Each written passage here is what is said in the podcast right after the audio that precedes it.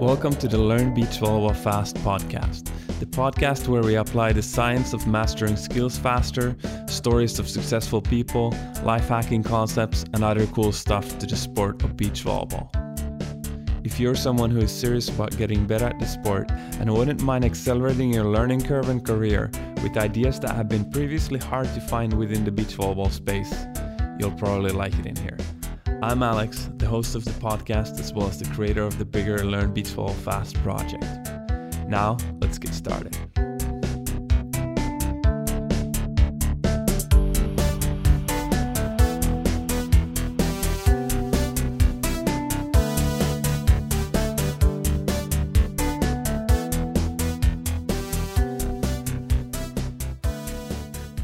What's up? Welcome back to the podcast. This is part two of my very long conversation with Nejc Zemljak.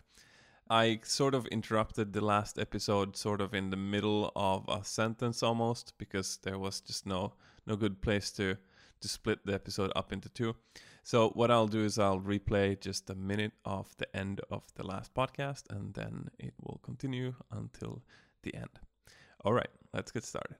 I'm now realizing when I'm listening to this and, and your thoughts is that I think one thing that I need to do for my own game is is I think my head thinks that everyone is very sneaky and can change their tactics very quickly. Uh, so so I don't think I look for patterns enough mm-hmm. because I think that they're not stupid enough to do patterns. I think it's but, also, but I think yeah. in reality patterns happen a lot more than my mind wants to, wants to do, and I should adapt to those patterns. Yeah, and even if you look at like some of the top World Tour players, they have patterns, and people try to play a certain strategy against them, you mm-hmm. know. And um, you know, there might be a player that is very dominant on the diagonal, and they're, I mean, people are going to decide differently. They're going to try to put a block against him. They're going to try to do a defense against him on the diagonal, or they might even try to double. Mm-hmm. Um, and people are going to take different approaches to that. But, you know, uh, f- I think first, uh, you have, like, people are going to go with what's comfortable for them first. And until you stop that, they're not going to change. That's true. A yeah. little bit, like, in that general state. Yeah. Uh, yeah, that's probably a good prediction of how people are going to do. I their... mean, if my favorite hit is diagonal and I'm scoring uh, against you diagonal, why would I change? True. I mean, a lot of times we just overthink it and it's like, oh, I hit now two diagonals, now he's going to know. But if, you know, if how many works. defenders actually then take that giant step towards the diagonal to defend just the diagonal? Yeah. And then hopefully, if they do, then hopefully I can see it and just do an easy line shot or something. Mm-hmm. Yeah. But, you know, that's also... That's also the development that goes for a lot of the top players. They develop one really good hit that opens opens up the court for them, and then they develop a sort of solid or a really good counter. But mm-hmm. even some of the best players, they don't use all the shots. No, they just have two. They have two or three really good ones, and what's important for those hits that they're a little bit on the different corners of the court. So, you know, that the defense cannot cover it all. Yeah, yeah. Um, but... You know, I don't want to like n- name anyone now, but, uh, you know, there's players who have a really good diagonal hit. So they, you know, it's a sharp or a really good diagonal hit that can almost do in sleep.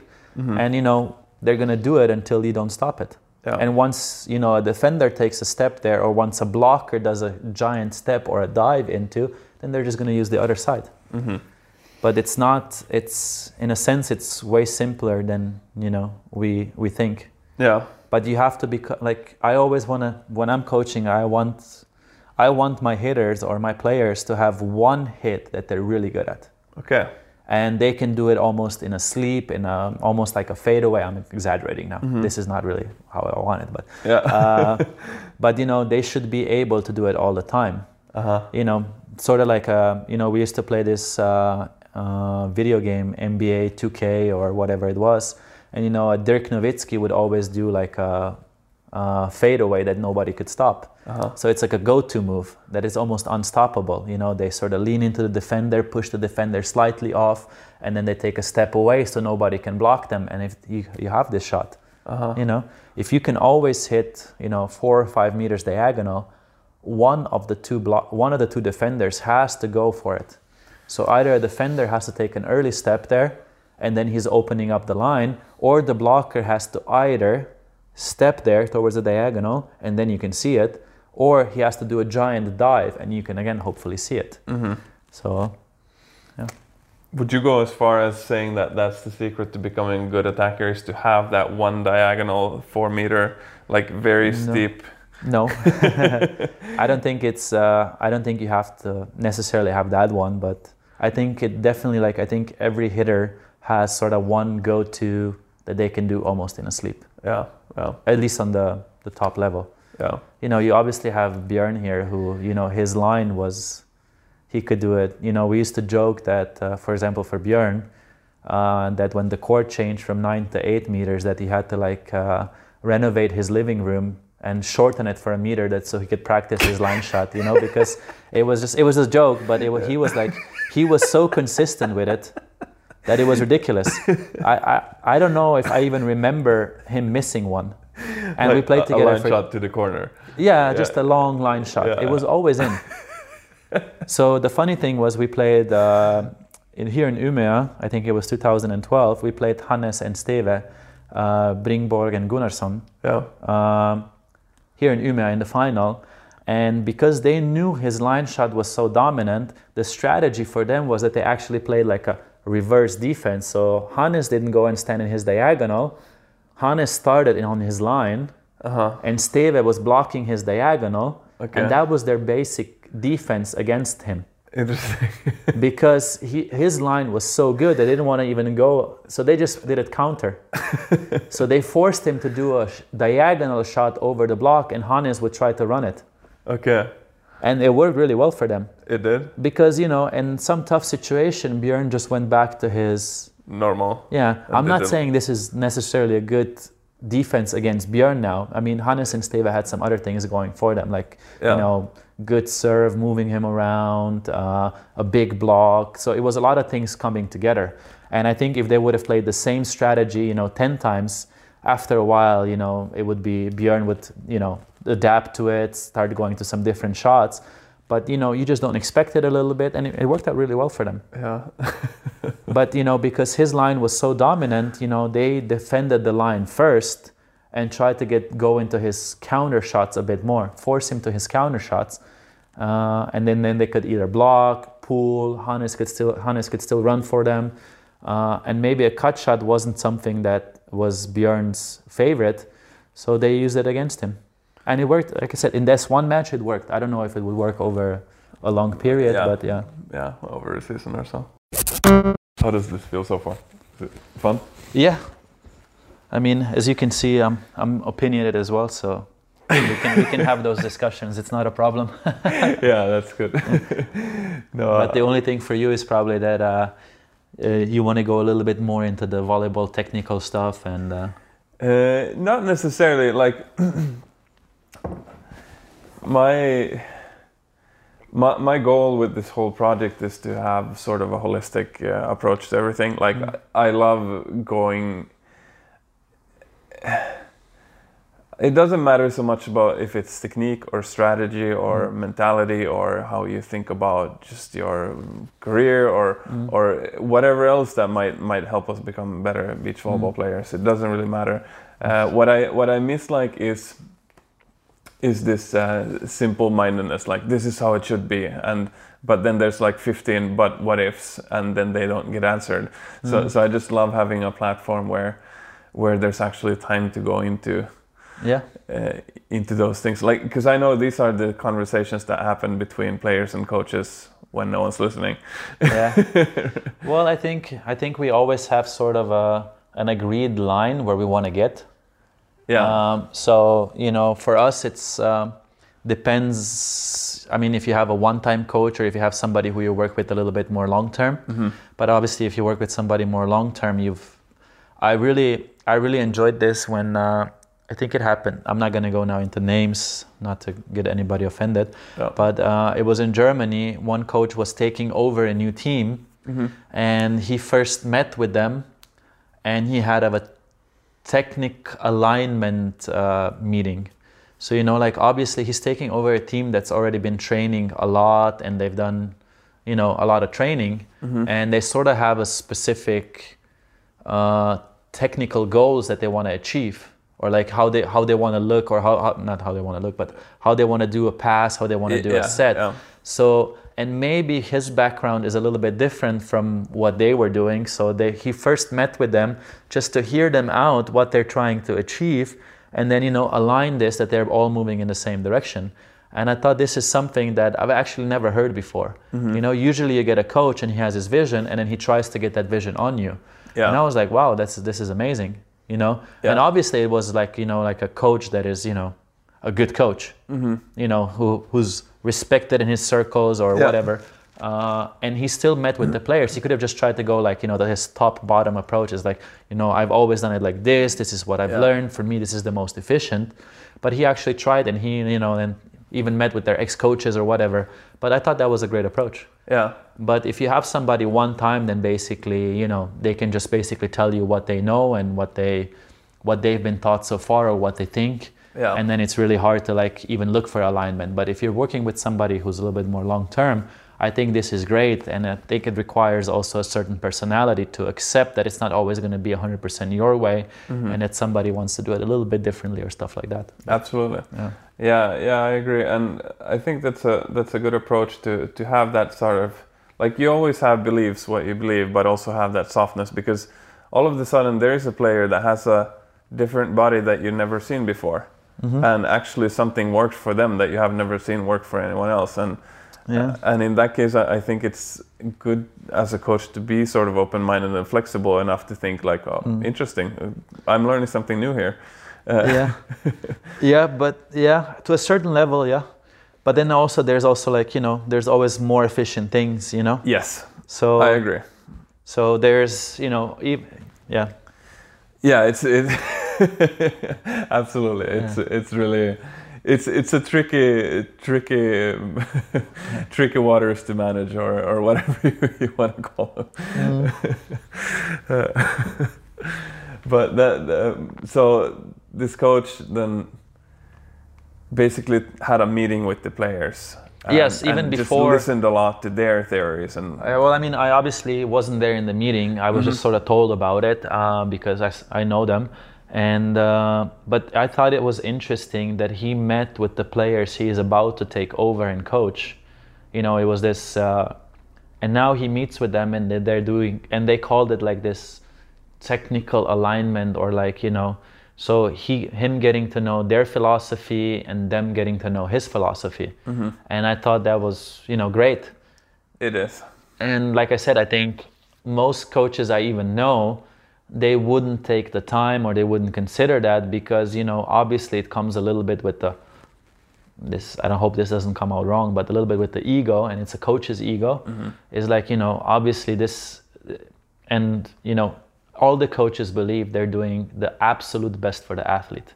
Mm-hmm. I don't think any of them have, they're trying to do anything bad to the athlete. Mm-hmm. But, you know, how do we really know that they're always the most educated and they know the best? Yeah. So that always becomes the question. And yeah, so. Yeah, absolutely. And I think that the players also trust the coach more when they feel like they have been listened to.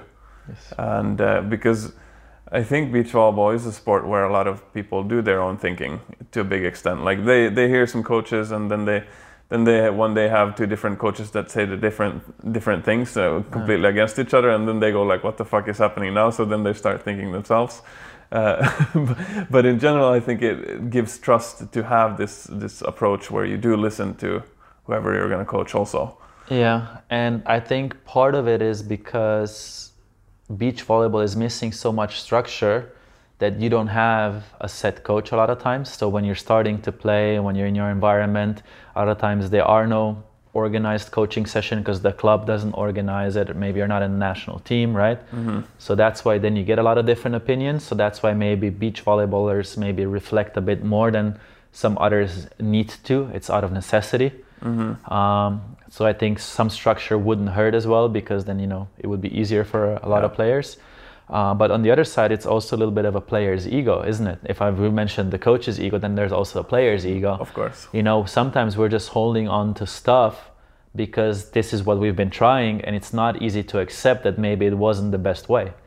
And now somebody's coming in who maybe even knows better, but we're just holding on to, you know, Because yeah, I've always tried to do this, and you hear that so often yeah. in indoor and beach volleyball. Yeah. You know, you get to a new team, and a coach is trying to challenge you and like change something, and you're like, yeah, but I don't want to. And they ask you why not? Oh, because I've always done it like that. Yeah. You have really no other way of explaining yeah. it. And it's like, and then you know, I've had that in like college team or whatever, and the guy would just go back like, yeah, that's a, that's a really good argument there, you know. But it, and it's just egos colliding.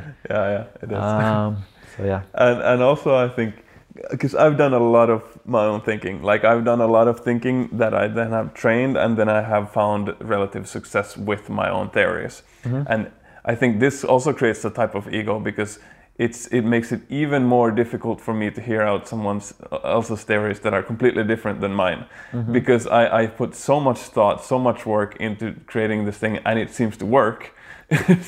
Yeah, so but it brought you till here. Does it really bring you further? Exactly. Yeah. So that's that, the question. That's always then a question that we don't ask ourselves enough. It really got us to here, mm-hmm. but will it also get us further? Yeah. And maybe we need to change something now, you know, like, is that what you're doing good enough for you to receive Andy Mo's serves? Yeah. You know, or Evandro's serves? Yeah. Uh, I don't know, I haven't yeah, tried. Yeah. So, you know, like, and that's the thing though, like with our current knowledge, and this is something that is hard to, we, we, we would need to put numbers on it. But you know, with my current knowledge, I can receive a jump serve maybe up to like eighty kilometers per hour. Mm-hmm. Anything that goes over eighty kilometers per hour is going to be too fast for me. So obviously I need to train something so I can receive eighty-five, ninety kilometers per hour. Mm-hmm. What do I need to do? And I need to judge the ball better. So is it a visual thing, or is my motor program not good enough? Do I like, you know, do I swing my arms like a golf, or like, you know, like a golf swing? Do I, you know, uh, do something else? Mm-hmm. There's obviously the, those two components. Yeah. Um, so those are then need to be identified, and, you know, maybe, you know, where is my barrier? Will I be able to be fast and good enough to receive serves that are one hundred twenty kilometers per hour? And, yeah. you know, essentially that's what you want to get at. Mm-hmm. So, yeah, absolutely. Yeah, and it's um, one thing more about this this approach of, of having this humble coaching, or whatever you want to call it, uh, yeah. is uh, it takes time. And that's that's the constant struggle I also have with, or struggle and struggle is a strength and a struggle, because it, it weeds out people. So like, if you explain things longer, some people are just not going to listen, because they think that everything should be simple and, and explained in thirty seconds. Uh. Uh, so they, they zone out if, if someone starts explaining like the intricacies and details. Yeah. And then some people have the, have the mind of maybe, at least, you know, me and you, where where you enjoy the details, and mm. then all of a sudden the, the short explanations, they become like, ah, oh, you know, why are you dumb explaining this thing? Can't you just talk about it properly instead? Yeah, but what is the what is the situation now? Are you coaching somebody on a regular basis, or is this more like a one-time coaching, you know? That's that's a good good question, because if you coach on a regular basis, it's it's easier to on the in the long term get yeah, into like, those details. So probably if you're coaching somebody on a long ter long term, then you know in an ideal situation you have a little bit of maybe even just a not I'm not gonna call it a theory session, but maybe you meet yeah, and you yeah. align a little bit, or like you know you understand the philosophy. But then also even for me, I don't want my coach on the court explaining me stuff for two hours. Exactly. You know, like then. And I think that was also, again, principles, uh, general principles, you know, it sh should be just key words. I mm. don't need to, like, if you also told me something already like five times, then you just need to say one or two words and I should know what it's about, and I can make this, uh, this adjustment. But if then, again, every time I make the same mistake, you take two minutes to explain that stuff to me. Of course. I'm sorry, I'm, I'm kicking you to the curb. Of course, yeah. of course, absolutely. Yeah. Uh, yeah, absolutely.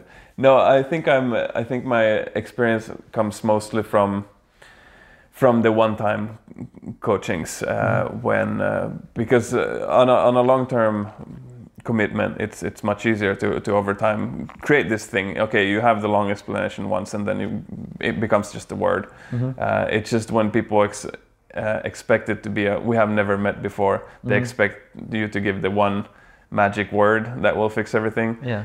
And sometimes, sometimes it exists. Sometimes you can just be like, hey, think, imagine you're a tiger, and yeah. then they imagine they're a tiger, and all of a sudden it starts working, and that's that's amazing for everyone.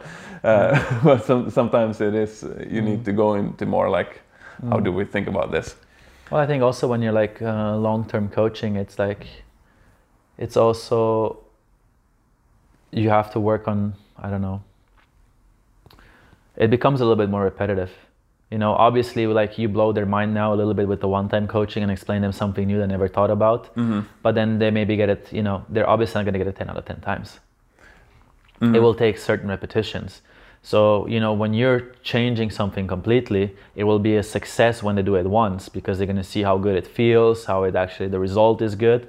But they're still going to probably miss it like two, three, four times mm-hmm. and only get it once. Yeah. Um, you know, so it's... Uh, And then you're going to be like, when you're long-term coaching, you're going to try to get it to like, okay, we're going to need to get it like now four out of five times, nine out of ten times, you know, yep. fourteen out of fifteen, nineteen out of twenty, you know, that those are going to become the successes then. Mm-hmm. So it becomes also just a little bit more repetitive. Yeah, yeah, it's, it's true. And when you're one-time coaching, you can kind of sort of like, you know, point out one thing mm-hmm. uh, that sort of like is a little bit more of a drastic change maybe or stuff like that. And its success is a little bit bigger. But in the long run, it's also being consistent. So it's not just about doing this, you know, yeah, general diagnosis. Yeah, yeah, absolutely. Uh, yeah, it's. I I personally enjoy more the long-term uh, things or, or one-on-ones uh, over one-time group coaching sessions where you barely have time with people. uh, but but there's value in both, uh, and it's uh, it's uh, it's fun to do both. mm. Uh, so yeah, uh, we have talked for quite a bit. Mm-hmm. You need to tell me if you want to run out of here. For me, it's not a problem as long as point. as long as you see a value in it as well. Yeah, I I, I do. I think it feels like we can just uh, find a topic and, and it becomes interesting somehow. Okay. that's Good. the that's the magic of, of conversation. Um, so yeah, fuck it. We we played the other day. Uh, It was really fun for me to, to play against uh, you and, and the other guys. I have had a lot of time off, and uh, uh, an amazing thing about with having this podcast is I can ask people questions also selfishly. Yeah, yeah. uh, what did you see for weaknesses in my game? Well, I think that's also like now it depends on uh, uh, on you know different skills. Uh, So, oh, what did you say? Di- different, on, in yeah, different skills. On, on different skills, like, you know, so you can talk about, you know, I think we all have our, let's call it like construction points, or like, you know, uh, we all are working on something. Mm-hmm. Uh, so and then it's like, are we talking about hitting? Are we talking about passing? And, yeah. Uh, uh, I, I know when, I, when I think about my plan to become better, I have... Uh, uh, I have three main ones, and I might have a fourth one from, from us playing the other day. Yeah. Uh, the fourth one we sort of talked about before, uh, the topspin serves. I don't have a lot of experience with them, yeah. because almost no one does them, especially yeah. with the Mikasa, especially indoors. Yeah. Uh, so so I think I just need more, just uh, maybe I need to step uh, take a step further back. Maybe I need to just get more reps of them to, mm. to, to see more of those balls. Uh, but other than that, I've been reworking both my shoulder health and, and a lot about how I hit. Uh, uh-huh. And I think I'm getting more into... Uh, I think soon I need to go more into a stage of becoming a smart attacker. Mm-hmm. Uh, I always have this... Um, I talked with Christian Sørum's dad. Mm-hmm. And, Espen, yeah. Yeah, exactly. And he said this thing that stuck in my mind so hard, which was... Again, I hope I'm not misquoting anyone, right. uh, but but he said that that Kristen had always been um, he he attacks and then he sees the outcome, mm-hmm. uh, either it becomes a success or it doesn't, mm-hmm. and if it doesn't, he he wonders why, mm-hmm. and is there something else I could have done in this situation that would have created a point? Mm-hmm. So sometimes that leads to. Even weird strategies like sending a float serve, a float spike in, into the chest of someone or something like that. Mm-hmm. Uh, but basically having the, the mindset of that no matter what the situation is, almost, mm-hmm. there is a solution. Yeah. I just haven't found it yet. Yeah. So, so I need to find, so basically you're starting to map out in your mind more and more situations of what you could do there to to, to score points. Mm-hmm. Uh, I haven't, I've been too much in the technical and too much in just not having pain in my shoulder mm-hmm. uh, in, in the last couple of years, two or three years. Mm-hmm. uh, so I, I think I need to take a period of, of thinking more like that, um, mm-hmm. of becoming smarter as an attacker. Yeah, and then if we talk a little bit about generalities again, you know, like I think in Sweden people are trying to get, you know, because they have a little bit of a club structure or they have a little bit of an environment where they can train, um, they be, they train in a group session or with a coach a lot more than maybe some other places, and mm-hmm. there's a lot more emphasis on like people like, if I would look at even at a recreational level here, like anything from almost like beginners on, people are trying to get that feedback. What exactly do they need to be? Do they need to do? Uh, so it's a lot of focus on that motor program, mm-hmm. and it's not so much focus on the visual. If we go back to that mm-hmm. basic uh, um, thought, so like for example, when you know I'm I have different players, for example in camps, I already know that a Swedish player is going to be a little bit better mm-hmm. trained, uh-huh. and for example a German player that go, that comes there and they do less trainings but play a lot more. It's not going to look as pretty. Uh, but usually the German player is going to win if they're about the same level. Because they're playing better. Yeah, if they're yeah. playing better, they just make, you know, the decisions. And, you know, a lot of times a Swedish player, they come in like, you know, they have a perfect situation and, you know, they, they're going to worry so much about maybe the arm swing or something, uh, you know, but then they're going to miss the ball for like twenty centimeters out. While the German player is not going to, has no idea how he's done it. And this is now very yeah. much a generalization. Yeah, I hope yeah. no German or no Swede is going to get offended by that. But yeah. this is just a little bit of a background, for example, from the camp. Mm-hmm. Is, you know, and that, and um, you know, the German player is going to play that ball more consistently in. Mm-hmm. And it might not look as pretty, but they're going to get the, the, you know, the job done. Yeah, yeah. So it's, um, so it was maybe like when we played, for example, you also opted out, you know, whenever you had a good situation, you wanted to hit the ball. I didn't shoot once. Yeah, I, there was maybe like once or twice, but yeah, yeah, yeah, not very often. Yeah, yeah. You know, and also like, you know, we are both, we're not the tallest players. No. So, you know, it's also like the more you try to hit the ball hard, mm-hmm. the less the less of the court you're using. Mm-hmm. You know, so it, you're actually limiting your your options. Mm-hmm. So, you know, and what is the one shot, for example, you didn't use a single time? I th- at least I think. You never used the cut shot, for example. No, I don't think I did. And then you also didn't hit a sharp angle.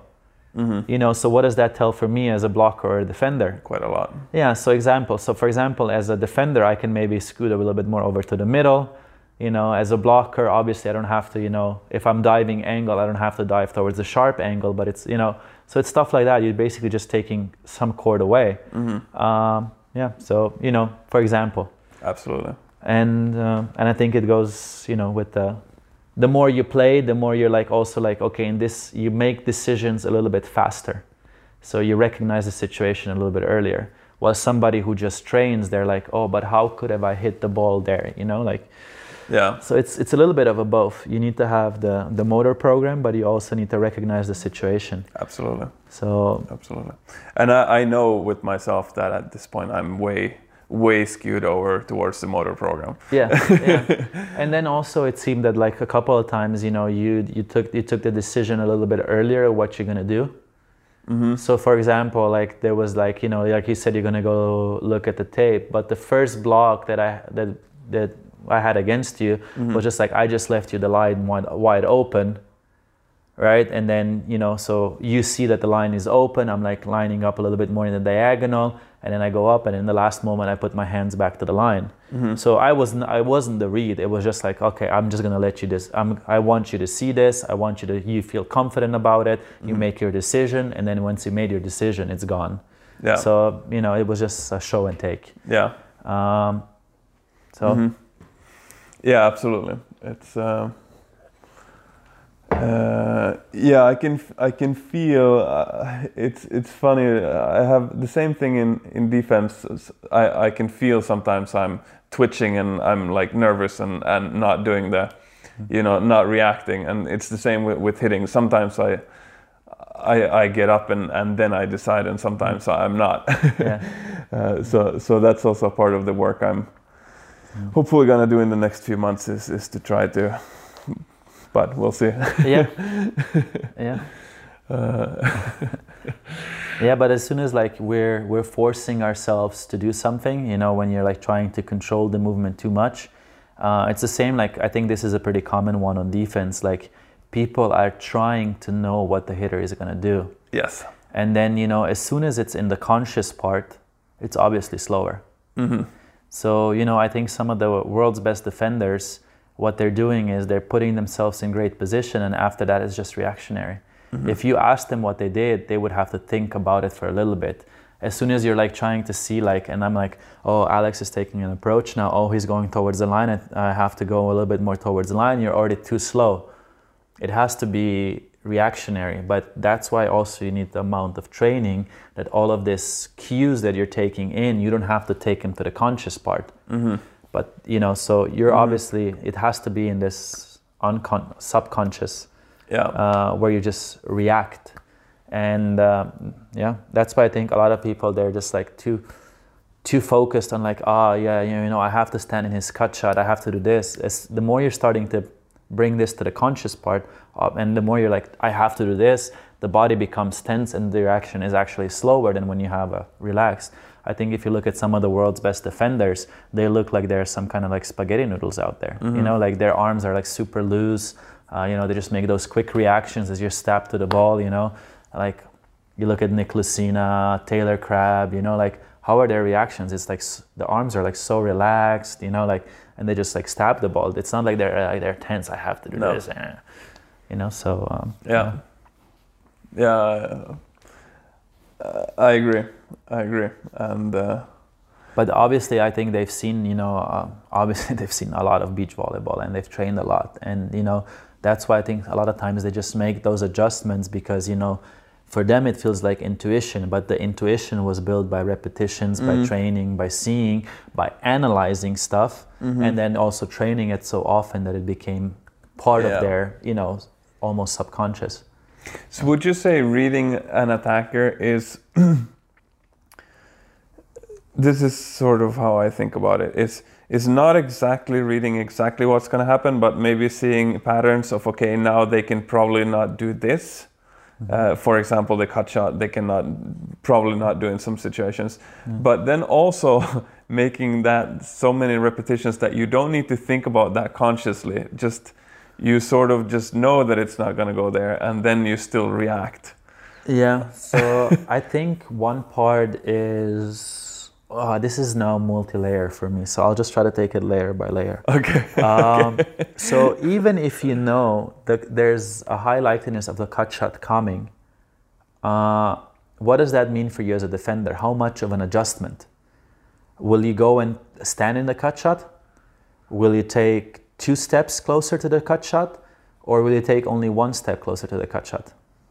This is, I think this is the first question. Yeah. Because I think, if you go and stand in the cut shot, you're sending obviously such a visual cue to the hitter that he's probably not going to do it. Yeah. So I think the adjustments are only the difference. You make such a big of adjustments on defense that the difference is you're not getting the ball to now you're basically diving to the ball and getting it. I think this is the adjustment. Yeah. So it ends up being like half a step, maybe one step, yeah. but not much more.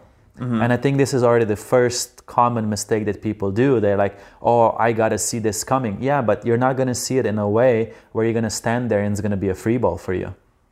Mm-hmm. If the if the hitter is somewhat of a yeah. good, the adjustments are minimum, you know? Like, I think if people would go and, like, maybe watch a Christian Sørum or a Taylor Crabb, like, they take different positions, but the differences are not like that he stands there and he just collects the ball. No.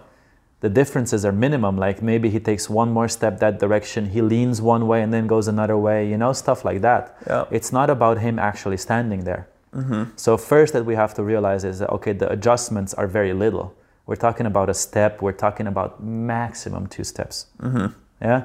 So I think this is the first very important thing. The second important thing is that a lot of the, the reading or knowing the opponent happens uh, before the game, during the warm-up, stuff like that. But you don't always take all the cue. You don't just go and watch a random guy that you've never seen before and all of a sudden, like, on this attack, you're going to read his attack. Mm-hmm. Because there's multiple things that are happening. Mm-hmm. So I think it's also a little bit of a preparation. So if I play a first time against you, I'm going to look a little bit of the mechanics. Mm-hmm. I'm going to look at like, okay, uh, I'm going to look a little bit, okay, is he turning his wrist when he's hitting, or already during a warm-up, during a pepper session? Mm-hmm. I see a guy constantly doing a thumb up. Oh, okay, I already know that that's what he wants to do. Mm-hmm. I watch him a little bit during warm-up. How is his jump? Does he rotate his hips? Does he turn one or the other way? Stuff like that. Mm-hmm. And then you, you can see, okay, he should be probably better at this hit. Mm-hmm. And then also you do like a little bit of a statistics while you're playing against them. But in ideal case, you have all of this before. You don't have to do this on the fly. Mm-hmm. Okay, so yeah. like, let's say you have a game preparation. So I know I'm playing against a guy who maybe doesn't use a cut shot anymore. He's a crossbody hitter. Mm-hmm. So I'm expecting something like a straight hit and something like crossbody. Mm-hmm. So then I know that I'm not focusing on that area of the court. Yeah. So, but this is then my reading. And then there might be, the reading that might happen is he's in a situation where he cannot hit a certain direction anymore. Mm-hmm. But other than that, it's, yeah. Yeah. So it's, I think it's, it's more layers. Absolutely. And, you know, then it's also, I am still not just focused on the one hit. I still think then in the reaction on defense. So you gathered all this info. You ga- you gathered the pre-knowledge about the hitter. Mm-hmm. So I know I have a crossbody hitter. I know I have somebody who likes to maybe, you know, even shoot a lot. Mm-hmm. And then I just gather the info of his approach, the set. But then when he actually does the hit, then I want to be almost reactionary again. Mm-hmm. I'm not trying to know where he's going to hit. I put myself in a position where I can probably take, you know, quite a lot of the court. Mm-hmm. I'm not just going for the one hit. Yeah, yeah. Unless so, it's a very specific, you know, there are some hitters that have a very specific pattern. So, you know, somebody might go, you know, run a back set and they have such a strong pattern that they're going to hit, you know, uh, diagonal again. Mm-hmm. So then you just go like, okay, well, basically almost fuck it. You yeah, know? You basically know yeah. that you can go there. Yeah. Okay, yeah. Because uh, so here's what's going on in my mind. What I'm realizing about myself uh, as you're talking, and I just want to see how far from, from this reality your reality is. Mm-hmm. Uh, so at, at the point of, of contact, I have two different ways to, to do. Mm-hmm. I have one is is the one where I think I try to read and I try to predict where they put the ball, mm-hmm. and I go there. And as you say, sometimes if, if it's a very repetitive attacker, mm-hmm. or if I'm lucky, this works. Uh, mm-hmm. Then I have the other, which is where I just wait and see. Mm-hmm. And but the thing with the wait and see for me is I, I have zero care for patterns or reading, mm-hmm. or anything, because as soon as I, I my mind starts trying to figure out something, then it goes into figuring out stuff mode, mm-hmm. which makes me less of a reactive player or defender. It makes you slower, yeah. Exactly. Yeah. So I don't have an in-between mode where I can react, but I can still read a little bit. Unless, unless I have that subconsciously that I don't, I'm not aware of, mm. that could be the, the case. But but I don't feel like I have an in between. Does yeah. that make sense? Yeah. Do you think you have an in between where you can uh, stay reactive, but but you still gather yeah, some I knowledge? I think so, because I think, um, and I think yeah. Uh, I think it's a combination of both, because. Um, I think the reading part for me is a lot of time what happens before the hit, uh, and not at the actual hit. So, mm-hmm. so I think the reading part is, you know, like, okay, what does he like to do? And then what is the situation allowing him to do? Yes. Okay. So let's say I know he's a crossbody hitter, right? And then also the set is a little bit, it's not perfect.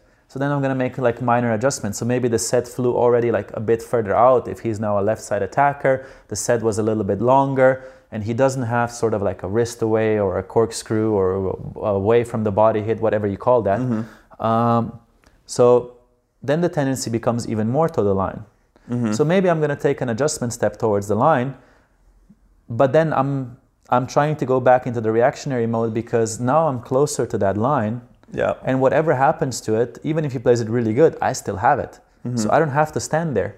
But now he could still try this. Maybe he saw my, you know, correction step or adjustment step, and he might try to do something that he's not comfortable with, but he can still do it. Mm-hmm. So I still want to be able to react, but I want to uh, force him in mm-hmm. the last, the least favorable shot, or the, the one he doesn't prefer, the one that he doesn't do so well, and hoping for it that he's not going to do it so well. Because, you know, it's just statistics. Yes, yes. Okay. So I'm now closer to his really good shot or hit, mm-hmm. and I'm further away from his not so good one. That makes so I'm just sense. banking on that. So the reading part happened before, and then it's again reaction. It yeah. could just be that he mishits the ball. But I think uh, for me, I think a lot of the people are trying to know where the ball is going to go, instead of just putting themselves in a better position, what is more likely, and then being reactive. Reactive from there. Yeah, yeah. yeah. So that sounds like a much more manageable thing to do for me. I uh, yeah, I still think it's very hard, because like first you're trying to be like, oh, I know what's happening, you know, yeah. and you're still trying to make adjustments, and then switch modes to like turn that off. Yeah. And I've told a lot of people already when I'm coaching is like, you know, actually take your eyes away from the hitter. Actually look at the ball. Not, I mean, not the whole time, obviously, but before mm-hmm. the hit, actually take away your eyes from the from the ball, uh, from the hitter. Take your eyes on the ball, so you can just, as soon as you see the ball moving to your left or to your right, you just storm off for it. Mm-hmm. Because especially, you know, we have a few of the. There's two general types of hitters: people that hit more straight, get topspin on the ball, mm-hmm. and people who, you know, are a little bit more what we call thumb up or thumb down. Yeah. A little bit, you know, you can see the ball going a little bit more side spin. Um, And what happens with people that are thumb up and thumb down, or a little bit slicing the ball, whatever you want to call that, is after they contact the ball, the arm and the ball are not going the same direction, right? Mm-hmm. So if I'm, mm-hmm. if you imagine, I'm putting my hand on the ball and then I'm turning a little bit, you know, people, a lot of people emphasize the wrist quite a lot, right? Yeah. But you see at the end of the hit, your your hand is thumb up, the yeah. ball is going a little bit to your left, but your arm is probably going straight. Yeah. So you as a defender, if you're looking too much at the hitter, a lot of times you're still, you know, you haven't realized you're looking, the, you're, you kind of take in more the arm, that the arm is moving your direction or a different direction than the ball. Uh-huh. And you might even be reacting to that. And then you're like, after the hit, you're like, oh, but I should have read that and stuff like that. But you're just taking other cues in. Yeah. So for example, especially with like hitters like that, a lot of times I tell like my players that I'm coaching, but now for at least for a few points, take your eyes away from the... from the hitter, from the arm that you think you're reading, but always going the wrong direction, right? Mm-hmm. Uh, just yep. focus on the ball. What is also another general tendency from somebody who's a thumb up or a thumb down? They're not as accurate. Mm-hmm. Because if I go with my whole arm towards the target, I'm a little bit more accurate than if I'm slicing the ball, yeah. right? If I throw a ball, I don't know, towards you, my arm would probably go that direction. I wouldn't try to side spin, throw the ball to you. It's no. just a little bit less accurate. Yeah. Power transfer is not there, stuff like that. So, you know, also if I'm, what they do a lot of times, they just lure me into one or the other one, you know, because they do it more hidden, right? Mm-hmm. I, I go in the wrong direction or yeah. I'm fooled. Yeah. But if I take the foolishness out of it, it's actually an easier shot to pick up. Okay. Yeah. Because they're not always going to put it like Bjorn Berry, like in the in the deep corner of a of a line shot. Mm-hmm. It's going to be one time it's going to be there, the next time it's going to be two meters in, the next time it's going to be, you know. Yeah. And then hopefully the other ones that are not as accurate, I can still pick up. Yeah. So so in a sense, the people that are good at fooling you, you take that tool away from them by not looking at them. Well, I mean, I think every every type of uh, hitting or every type of action has a certain message. Yeah. So for example, when you're trying to do a read defense, mm-hmm. right? When you're just standing there and trying to go wherever the ball is going, the message that you're sending to the hitter is you have to be have to do a good enough shot to score. Yeah. If you do anything less, it's my point. That's mm-hmm. the message. But when you're picking a side, you're like you're saying, okay, you, this ball is going there. So basically, let's say to your left side, and anything that's going to go in that direction, you're going to pick up. But anything that goes to your right side, which could be half of the court, mm-hmm. is their point. Mm-hmm. So you're making a choice now.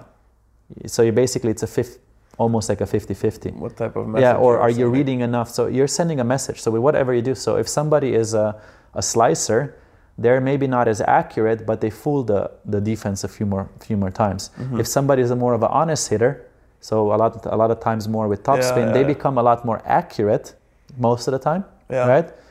But, but they don't fool you as much. They don't fool you as much because even after the hit, you see the arm going the same direction. So then it might be better to sort of try to read them a little bit more and react a little bit less? Maybe. Maybe. I don't know. It's That's up to you. Yeah. But I think it's, yeah. It's it's a combo of things. What are the things you can do? And what are the things of the, that he, they can do? Yeah. You know? So. Yeah. Hmm. But it's everything, everything that you do has some some benefits and maybe some things that are a little bit less beneficial. Yeah, absolutely. So, you know, and then you just have to decide uh, which ones you want to take. What is going to give you the most bang yeah. for the buck, or? Yeah. But I also think that, like, when you say about defense, I think people, you know, when they talk about reading, is for them in the perception, it's about I'm going to at the end stand there and pick up an easy ball, while the actual adjustment is just one step. Mm-hmm. And, you know, you're going to get the ball, but you're going to get it by uh, doing a full sprint or by actually diving for the ball. Mm-hmm. Yeah. And uh, I think people also take in wrong cues, or like, or they do a wrong analysis afterwards, maybe that sense, where like, you know, you end up, you, you ended up having touched the ball, but you didn't contr- control it, and then you change your position. Mm-hmm. Whenever I was able to touch the ball, there's a way for me to control it. Mm-hmm. I just didn't turn the hands the right way. Yeah. Uh, you know, I did something, but it's maybe not so much wrong with my position. If my starting position allowed me to touch the ball, then it's yeah. you know, what did what enough. did what did I do at the contact? For, for yeah. yeah. Maybe my then maybe my motor program is not good enough to, you know, you should be able to direct the ball there one-handedly as well. Yeah. Where was where was your one hand facing? You know, why were you not able to maybe like? Maybe drop the ball a little bit lower so you get more time, you know, stuff like that. Mm-hmm. But a lot of times we take things that are not related necessarily. Yeah. Yeah, you need to know what what is the actual problem. Yeah. yeah. and uh, not think it's something else. Yeah. yeah. Hmm. That's super, super insightful. Yeah, but I mean, it's, it's hard to make like, uh, you know, I don't know if I can, I wouldn't dare to make a rule out of it, you know, like a, a rule of thumb, which is a, already not a good expression, but, you know, like, oh, you should you should stand there on defense, you should do this. It's a, it's a combination of things. Yeah. And especially in beach volleyball, the attacker has the advantage. Yeah. So uh, the attacker is expected to score and to win. Mm-hmm. So, and that's why I think it's good that we play to, you know, twenty-one points. Because you're obviously not going to be able to get every one of theirs. But over the long run, if you, you know, force them into their least favorable hits, if you force them into, you know, that kind of a stuff, mm-hmm. then you win. Yeah. But I also think that, you know, this becomes a game only at the very, very top. Yeah. So, you know, I think even a lot of times at the national tour level, Uh, if we have to quantify it now, it's more of a game of a serve and pass and who comes into a good position. Yeah, yeah. It's not even a game of, you know, what you can do attacking, what you can do defending. Yeah, yeah. It's it's more about the basics. Just getting into a position of attacking. Yeah. yeah. And, you know, it's somebody doesn't have to be better, somebody doesn't have to be taller. Uh, it's they just serve and pass better. Mm-hmm. What happens then a lot of times is that, you know, the Uh, people have this complex that they want to hit, but actually hitting tar- uh, shooting the ball well would win a matches. Mm-hmm. But yeah, people just have the complex yeah. that they need to hit, that yeah. they need to block. There's, you know, I also tell a lot of people when we're training that they should play no block against certain opponents. And I think it would be very good up until a certain level, maybe sometimes even a national tour level. Mm-hmm. Because if my opponent cannot consistently get the ball in a position where they can spike it, what am I even doing at the net? Yeah. Yeah. And I mean, we've trained this, and, and that was at a time when we were already winning national tours. And we would train to to play defense with no block, just two defenders from the beginning. Okay. You know? That's, uh, that's uh, uh, and it worked? I mean, in the long run, it doesn't then work out anymore because, you know, we played at the level where then, you know, if there's two defenders and nobody at the net, the setter started pushing the ball yeah. on the net even more. Mm-hmm. And then the hitter was just basically just hitting it down. Yeah. Uh, but it still helped us because we still come into a situation where here and there you might have to play without a block. You know, yeah. you might have scrambled for a ball, you didn't make it back. That's true. And stuff like that. So it's still... So it's rep, rep training for, for this type of... Uh, yeah, maybe yeah. even like, but there's, there's, I think I would like to believe there is not a situation in in the game where you don't have a specific idea what you want to do. Mm-hmm. And let's say we're playing without a block, what is what are the hitter tendencies? So it doesn't matter what level, but if I leave you without a block, what are you going to do? Yeah. Uh, what what I'm going to do? Yeah. Uh, Get the shit out of it. Yeah. Most likely, right? Yeah, or do the short pokey. Yeah, exactly. And those are the two biggest tendencies, and they're almost universal. Yeah. So why? Because the first, you see an open net, and you want to punish the guys or the opponents to, you know, uh, leave you without a block. So you mm-hmm. try to hit, and you try to hit hard. Yeah. And when you hit hard, where do you hit? Uh, so, so what I noticed the other day, I, I played against this team that didn't block, was you need to have the a, a, a steep... Yeah, first of all, you try to hit it as down as possible. Exactly. Right? So you basically take your um, your orientation point is the net, the the net. Yeah. So also what happens a lot of times, even with some of the, the great guys, if they're without the block, or with them it happens a lot of times that it's a little bit of an early pull. Mm-hmm. What do they do? They a lot of times they even do the net, uh, they get out of the... the net tape uh, yeah, yeah, yeah. clips on it, right? Yeah. Mm-hmm. Because what it doesn't matter. It could even be like a, a man playing on a woman's net. Mm-hmm. But what do they do? They, if they're no block, they want to hit it as down as possible, and their orientation point becomes the the upper tape of the net. Yeah. So a lot of times they actually accidentally hit it as well. Mm-hmm. And it happens to some good guys playing on a woman's net. Obviously not in the long run, but yeah. you know, in those situations. Yeah. Uh, so they try to hit as much down as possible, and they try to hit hard, so that means that direction is almost non-existent. They almost always hit diagonal or towards the middle. Almost nobody hits line on points like that. Mm-hmm.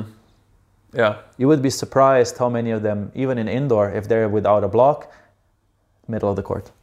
Mm-hmm. And then as much down as it's possible in the situation.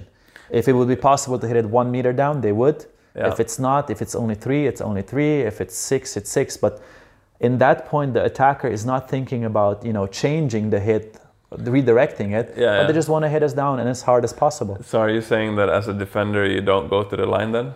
Of course. Why would you go? Yeah. So you just kind of scoop over to the middle. Uh, and towards the net. Yeah. And also what happens then, you know, if it's maybe not an ideal, ideal situation for them, you know, mm-hmm. you can still hit more powerful diagonal than you can hit line. Yeah. And so the line is less powerful and less accurate because you have to change something. Mm-hmm. So that means even if I'm standing now more towards the middle or even in the middle, I still have more time to react towards the line hit. Plus, there's a higher chance of you missing it. Mm-hmm. So, you know, I might have very low chances of scoring, but I'm still trying to increase my chances yeah, of scoring. Absolutely. So, but everything you do, you try to do it a little bit with like sort of an idea. Yeah. And like you said, and then what happens? The hitter, like, he gets tired of killing you, or he gets tired of getting dug, whichever one is happening, mm-hmm. and then they try to outsmart the system. And they see two defenders in the back. What do they do? They try to do the, the short pokey, mm-hmm. you know, saving energy, being smarter than you, stuff like that. Yeah. And then it again becomes a reading game. Yeah. So, you know, can I see based on your approach, based on the stuff you're doing? Mm-hmm. And that's, again, for me, it's the visual part. You know, the biggest difference for the hitter or for the attacker is to have the same approach for the hard hit and for the for the shooting part. Yeah. Usually what happens when we start to shoot is what, you know, you slow down your approach, mm-hmm. you're not as aggressive, you tend to look over more because you want to pick a spot mm-hmm. um, where you're going to shoot. Uh, you know, you... Uh, You maybe you never open up for the full hit. You know, obviously when you try to hit, you go further back with your uh, elbow, with your arm, hitting arm, whatever it is, mm-hmm. right? But there's, so a lot of times when I was coaching the defenders and we just had the option of, you know, hitting or shooting, I tell them like, just look at the hitter and tell me if there's something different.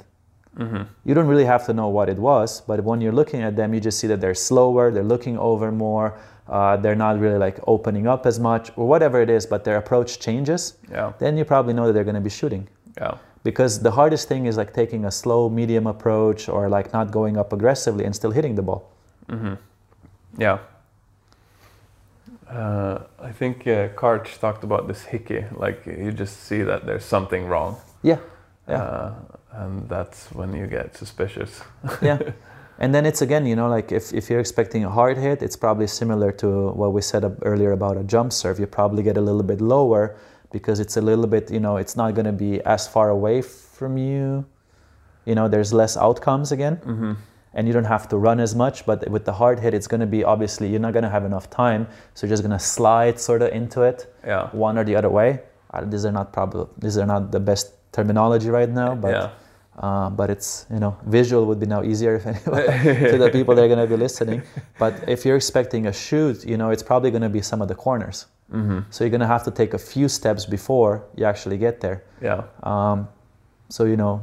You're probably not going to be all the way low and, you know, obviously not ass to grass uh, mm-hmm. position. That's not that position you're going to have with the hit either, but just to go to the extremes. Yeah, yeah. Interesting. Uh, but you want to find, so it's probably going to be a little bit, you know, your stance is probably going to be a little bit higher when you're going for a shoe than when you're expecting a, a hard driven ball. It's not going to be, again, a big difference, but probably a little bit. Mm-hmm. Yeah. Hmm. Uh, did you realize all these things as a kid when you started playing this? No. Or, or from coaching or from conversations? Or I, I think it's like we uh, we learn constantly. So uh, I think part of it was playing. Part of it was like me going around and change, not not just changing, but actually, yeah, I picked pieces here, pieces there, um, from different coaches, from different environments. Yeah. Uh, And then it sort of becomes into, I think it's important to have sort of a round picture what you want to achieve. Yeah. And I still think there's room for certain, you know, nuances in there always. But I I, I like to believe that, you know, now it's, uh, I don't think I'm going to get a big flash now that I have to do a one hundred eighty degree turn, mm-hmm. uh, in the stuff that I'm doing. But uh, yeah. Yeah, but I think it was along the way, you know, as a player and then also when you're coaching. Um, and I'm actually, I was actually surprised how much of it was actually having, because as a player, when you're playing, you do a lot of stuff, you just do them. You learn them and, you know, like even coaches, they don't comment on it because you're doing them well. Mm-hmm. And there's certain stuff that is very logical for you. And then, you know, you have a group of beginners who have never played before and, you know, you have to go explain things very differently. Mm-hmm. So, um, yeah, I mean, it happened just a few weeks ago when I was in camps, and uh, you know, I th I thought I explained it to them really well, and you know, went in depth. And then at the end of the session, they said the most basic thing ever. I really don't remember what it was, uh. and I was like, he asked the question, and I was like, yeah, yeah, yeah, that's. Oh, I never thought about it that way. And I'm like, oh, I thought I was explaining it to you for an hour. I was like, oh, I wasn't really getting it. I was like, well, cool. Uh, but it was like the most basic thing ever. Yeah. I don't remember what it was, sorry. Like, but maybe like how to hold your, you know, hands together for a set. I don't know. Yeah. Uh, but I was like, yeah, cool. It's cool that you asked because the same problem that you had, three other people had. Yeah. So I was happy he asked the question, although yes. I felt kind of dumb that I never mentioned it. Yeah. But, you know, my... my I don't know, my, my world at that point is completely different than somebody else's. Yeah, yeah. And, you know, even coaching hobby players and beginners uh, really, really helped me sort of understand the game better. I agree. So, but I also find it dangerous, you know, I don't feel, if I don't have, if I don't feel knowledgeable about a thing, then just like teach somebody else how to do it. It's always like, hmm. Mm-hmm. So that was always like my my problem. Okay. Uh, uh, so, so that made you think a lot about things, or? Yeah, and also like ask people who've been doing it longer and stuff yeah. like that, and also like, you know, in the training that I had. But a good example of that is like I've been, you know, obviously fitness and uh, weightlifting and has been part of my program for what fifteen years now. Mm-hmm. Uh, and obviously I've done a lot of it. I've done with I've trained with different coaches, and you know, but I still wouldn't feel comfortable giving somebody real coaching in fitness. Yeah, yeah. Maybe you know, like I would notice a thing or two, and I would like give them you know suggestions. Mm-hmm. But I wouldn't feel comfortable like taking somebody over and coaching them in weightlifting. Mm-hmm. Uh, although, you know, my technique is pretty good and I get, you know, like compliments from professionals, whatever it is. Mm-hmm. Um, and, you know, even with the complex uh, um, drills like, you know, cleans, snatches or yeah. um, squats, whatever it is, you know, I've done a lot of it and the technique is not bad. Mm-hmm. But I still don't know the whole mechanics behind it, the physiology behind it. So I don't want to be a weekend weekend certificate coach. Yeah. So exactly. And that is always a little bit like how much of it do you give? How much of it is like you know certified as you know? So yeah, yeah, and yeah. I think it's a good uh, good ex. Um, Good uh, example of uh, of how complex uh, things can be. Like uh, my shoulder problems, I talked to, I think at least five different physios, mm. uh, and I tried everything. Mm-hmm. And uh, what ends up fixing my shoulder is is a combination of some yoga thoughts and some uh, my own own experimentation. Mm-hmm. And then I go like. Really? Like five different physios? No one mentioned this exercise to me? Mm-hmm. Uh, so it's like, and, and these are people that have gone to school for, for years. Yeah. Uh, so so it's, it's, things are really, really complex. Mm-hmm. Uh, now, actually, uh, just a few months ago, I went to one of the physios mm-hmm. that I uh, usually go to. And... Uh, I like just sometimes sharing my ideas and getting feedback also, and uh, and I said that I did this for my shoulder and, and it fixed it, and uh, no one told me to do that. And he was like, oh, that's really interesting, because according to him, that was uh, something he had thought could be a possibility, but there's no studies showing that mm-hmm. that's, that's, uh, that actually fixes shoulder problems. Mm-hmm. Uh, so he could like Uh, intellectually like uh, model and explain why it probably worked for me. Mm-hmm. uh, it was stretching my lat. Mm-hmm. Yeah. as, as simple as that. Yeah. uh, but but he said there's no studies today that show that stretching your lat fixes. Yeah, I mean this is this is a hard uh, topic for me, because obviously I have I don't, this is definitely not a, anything where I'm an expert. Yeah, yeah. Um, so yeah. But yeah, I think there's definitely like interconnections, and I don't know. I think I just saw a video recently about it. That like it was just about shoulder and like the lats, uh, stiff lats and stuff. Um, actually, like yeah, hindering it. So, but I don't know. Yeah, yeah, exactly. And we don't need to go yeah. into that. It, it was more just an example of how how complex things are, uh, like both in in the physical sense, but also beach volleyball sense, and like how you kind of just need to be yeah. careful with with. Yeah. Advice in a sense. Yeah. Yeah. But yeah, uh, this has been a super insightful conversation. I have enjoyed it a lot. I hope you have too.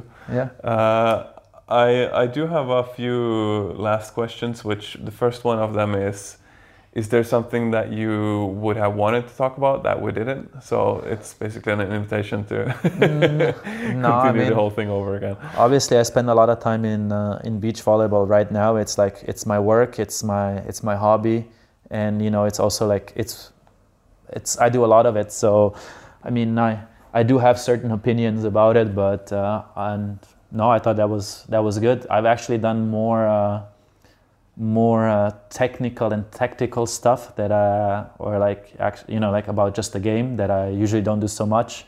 Uh, so I thought it was cool. You you do more technical? No, like no. Nowadays, like I don't, like for me, I think it's important to have coaches, but like I don't necessarily go into like, you know, this school against this school. For me, it doesn't matter that much. Yeah. I think people should just do whatever they feel comfortable with or whatever. You know, obviously I follow a certain school of thought when I coach. Mm-hmm. Uh, but for me, like now, because I'm so much in beach volleyball, the whole like sports managerial side of it, uh, the structural side of it has become something that consumes me more than just like, you know, should we play the the bugger or the platform more on the side or in front of me? Yeah, yeah, yeah. Uh, you know, so uh, yeah, I'm. But so that's why it's been a little bit more into the, okay, how should we, you know, play the the game now a bit more than I, I usually talk about. So that's that's just it. Okay, yeah, uh, I see, yeah. I see, nice. Um, uh, second question, uh, fun one. If do you listen to podcasts? Uh, here and there. Here and there. If you would uh, be able to choose a guest that I would have on this podcast, now that you know what being on this podcast is sort of like, who would you like to listen to? Uh, I think there's a... I actually don't know who you've had already. Uh, so is it from this environment? Uh, you can choose whoever in the world. Uh, I think there's a, there's a, there's quite a few very interesting. So when you're talking about technical stuff, you know, I, for example, had a... I thought I had some amazing coaches, so anything from now already, unfortunately, uh, passed away, but like he was one of the fathers of U S A volleyball, Carl McGown. Uh-huh. I thought he was a very interesting mind of like uh, in anything regarding volleyball. He mm-hmm. was obviously more indoor volleyball, but uh, you know, I enjoyed every every second I got to listen to him. Uh-huh. Uh, and I think also that he was just a, you know, always fabulous speaker as well, so that made it even even better. Mm-hmm. Uh, you know, now, you know, the last uh, what was it? The last winter I was in Germany. And for example, I got to train with Hans Vogt. I think he's one of the, the greatest minds beach volleyball has probably ever seen. Okay. Uh, when it comes to technical. Never heard the name. Yeah, I mean he was he was on both uh, gold medal staffs. Uh, so I think most yes. people know of Jürgen Wagner, who was uh, you know sort of a little bit more in the forefront. Um, sort of like the I, I guess I don't know if he was the head coach or how they had it that sorted out. But obviously Hans was on both of the teams, and you know. Jürgen and Hans, they, they worked together for quite a while. I think even Hans was his uh, uh, university professor, so uh-huh. even a mentor and stuff like that. But I haven't had I haven't met Jürgen yet, so I cannot say anything about him. But I know that I enjoyed my time with Hans unbelievably. Okay, it's just a great mind. Uh, okay, so uh, German quality of breaking down thoughts about the sport. Yeah, I don't think I've ever seen anybody break it down uh, more than he did. Okay. Um, But yeah, and then, you know, when I was my time in Australia, you know, there was a very interesting mind there in, in Hayden, um, in Melbourne, Hayden Ellis. Um, so, I mean, uh, the attention to detail that he has and, you know, the stuff when we talked about there about arm swing, attacking, some of the defensive concepts, uh, it's unbelievable. So I think this has been also my fortune that, you know, that... I've been to other places, so you get to meet a lot of those people yeah. who, you know, if you would put them all in the same room, maybe it wouldn't always gel between them. You know, they would have different views, uh-huh. but you get to like, you know, listen to them, learn from them, and actually like them coaching you. I think that's uh, uh, that's unbelievable. And I think there's more people out there like that yeah. uh, that I just haven't met or just didn't have the the fortune yet of. Uh, of working with. And you know, there's a lot of good coaches who have amazing resumes, uh, you know, worked with some of the world's best teams, uh, but I just haven't uh, haven't been able to work with them. So it's uh, um, yeah, so there's a I would like to work with everybody, uh, at least to understand their basic uh, philosophy and how they view the game and yeah. you know, stuff like that. Yeah. I'm super happy I asked you that question because I, I just got three names that I've never heard of before. Yeah, but those are just my names, you know, so I yeah. think if you would ask uh, other people, they would give you uh, other course. names. Of so, course, of course. And, you know, I, at the end, I'm not I'm not going to be the one who's going to say, like, you know, my names are greater than, than their names. No, no, no, no. So, but, yeah, those were those have been, like, some... And now I'm also, like, doing... By naming those three, you know, I'm obviously did some... Uh, you cannot always mention all of them, you know. So yeah, now yeah, I mentioned three, and now like I'm like thinking, who am I? Pissing yeah, off by so not you know, like somebody who's like now maybe gonna be gonna listen, and I didn't mention them, and I'm gonna be like, fuck. uh, but there's been, and I think you know, there's been a lot of great influences. So for example, you know, one of my first coaches that I started with, uh, I think he's the best coach at coaching the youth that I've ever seen in my life. Mm-hmm. And you know, doesn't matter where I went, I don't think I've seen anybody better than him. Okay. Um, so you know, and uh, I think his name is going to be very known because his son is one of the better players in the world right now. Uh, but for example, Peter Možić was one of my first coaches, and I've never seen anybody be so uh, so good at attracting the youth uh, with his, you know, uh, humor, um, aura that he just portrays, mm-hmm. and then being able to, you know, make him fall in love in volleyball and also give him such great basics that they develop. A lot of them develop into great volleyballers. Yeah. Uh, and it wasn't maybe that he gave him like all the details that some other coaches did. But, you know, with the youth that's, or with the kids, that's almost, all, almost impossible sometimes. Yeah, yeah. So, but he found a really good way to animate them with the game of volleyball so that they fall in love with it and still give them really good basics. So when they left sort of, you know, his age groups, that they still turned to be into then really good... Then they had good, the passion and, the, and some good fundamentals. Exactly. And, and that's some your job of, as yeah. a youth coach. Yeah, and some of them even had such good fundamentals that I know that in some later stages nothing was added to them, but okay. they still developed into some really good with nothing added. I exaggerated a little bit, but like not much. You know, obviously didn't have maybe great coaching throughout their career, uh-huh. uh, but they still developed into some really good players because they had really good fundamentals. Okay, that's so amazing. Yeah. What was the thing? Um, I think nowadays a lot of people are going to see, like if they watch indoor volleyball, yeah. they're going to see there's like a youngster, nineteen-year-old from Slovenia, Rok Možić. Uh-huh. Um, so, and his dad, I think, is uh, he was my, my first coach. So, yeah, yeah. And obviously I worked with him quite for a long time. And yeah. uh, even later on, I kept kept going back and like coaching with him, and he was just unbelievable. Okay. And amazing. I've learned a lot of like, you know, like just how to do coaching from him. Yeah. So huh, amazing. Yeah. Uh, this this Australian coach that you said, the Melbourne yeah. guy. Yeah. Um, there's this Swedish uh, player girl uh, that I think you know, but she said sh- she was in Australia coached by someone that, that talked a lot about uh, martial arts and mm-hmm. just movement flows. Yeah. Is is this the same guy? Probably. I don't know who the Swedish girl was, but uh, um, Ludda's sister. Yeah, Sige. Exactly. Yeah, yeah. So she was there as well. So. I mean, I know she's trained be- with him before, so I don't know what her experience with him was. Uh-huh. But for me, like uh, I trained a little bit longer with him, and I I enjoyed it a lot. And I think uh, you know he he definitely added some uh, some stuff to my game. So I'm okay. Yeah, that's cool. And it was basically like he saw me, and he was like, okay, this is what we have, and then he tried to you know work way, find ways around it, and yeah. Okay. Uh, I don't know how much time Sige or some other people spent with him. And, you know, maybe her experience is completely different. Maybe, maybe. For her it was nothing special. No, she uh, said it was really good. Okay. Yeah, I had no idea. But, uh, yeah. yeah, so, yeah, I thought Hayden was, uh, yeah, definitely one of the great ones. And then, you know, when you're in Melbourne, then there's Big Al. You know, he sort of runs the community there. He has his own club, and it's Vic Beach. And, you know, I think he learned a lot from Hayden, mm-hmm. but he also added a lot of his stuff. And I think he's also a great coach. Okay. Um, so, you know, but... Maybe I didn't mention him because, you know, Hayden was a little bit more the guy who came up with more stuff on his own. And so, you know, yeah. it was maybe a little bit more out of the box than... Uh, okay. Yeah. Interesting. Super interesting. Uh, I need to look into into these people. Yeah, go for it. uh, so someone who has listened uh, to this whole episode and uh, they're uh, stoked that I took you on and, and they're impressed by your thoughts, how do they...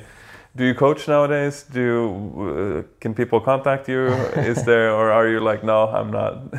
Well, people I, shouldn't contact me. I don't want more work. I don't yeah, do too much. No. Like I said, I, uh, I, my primary thing is that I still want to be an active player. Uh-huh. So I adjust basically my life to so I can be an active player. Mm-hmm. So I do some coaching, but I do it mainly on in the camps. Mm-hmm. Uh, so I've been like, for example, now I spend like six weeks with Volley Tours, mm-hmm. which I think should be pretty known here in Sweden, uh, since it is sort of what the before it was beach camp, now it's Volley Tours. Mm-hmm. Um, but yeah, I go on camps with them. But other than that, I barely do any coaching. Maybe here and there, like if, for example, I'm in Gothenburg, I might take a session or two. But uh, yeah, I, it's not my primary thing. Yeah, not anymore. Like there was periods in between where I did more, and I even had like some pro teams and stuff like that. But it's just hard to combine when you're playing it on your own. Yeah.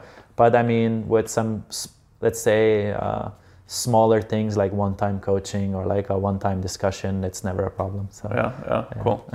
uh, but yeah, at least you have an Instagram that people yeah. can follow. Yeah, for sure. uh, which uh, you need to know some some spelling for. Yeah, it's it's uh, hard spelling, but it's just basically my my first and my last name, so it's Nejc Zemljak. So yeah, yeah. yeah.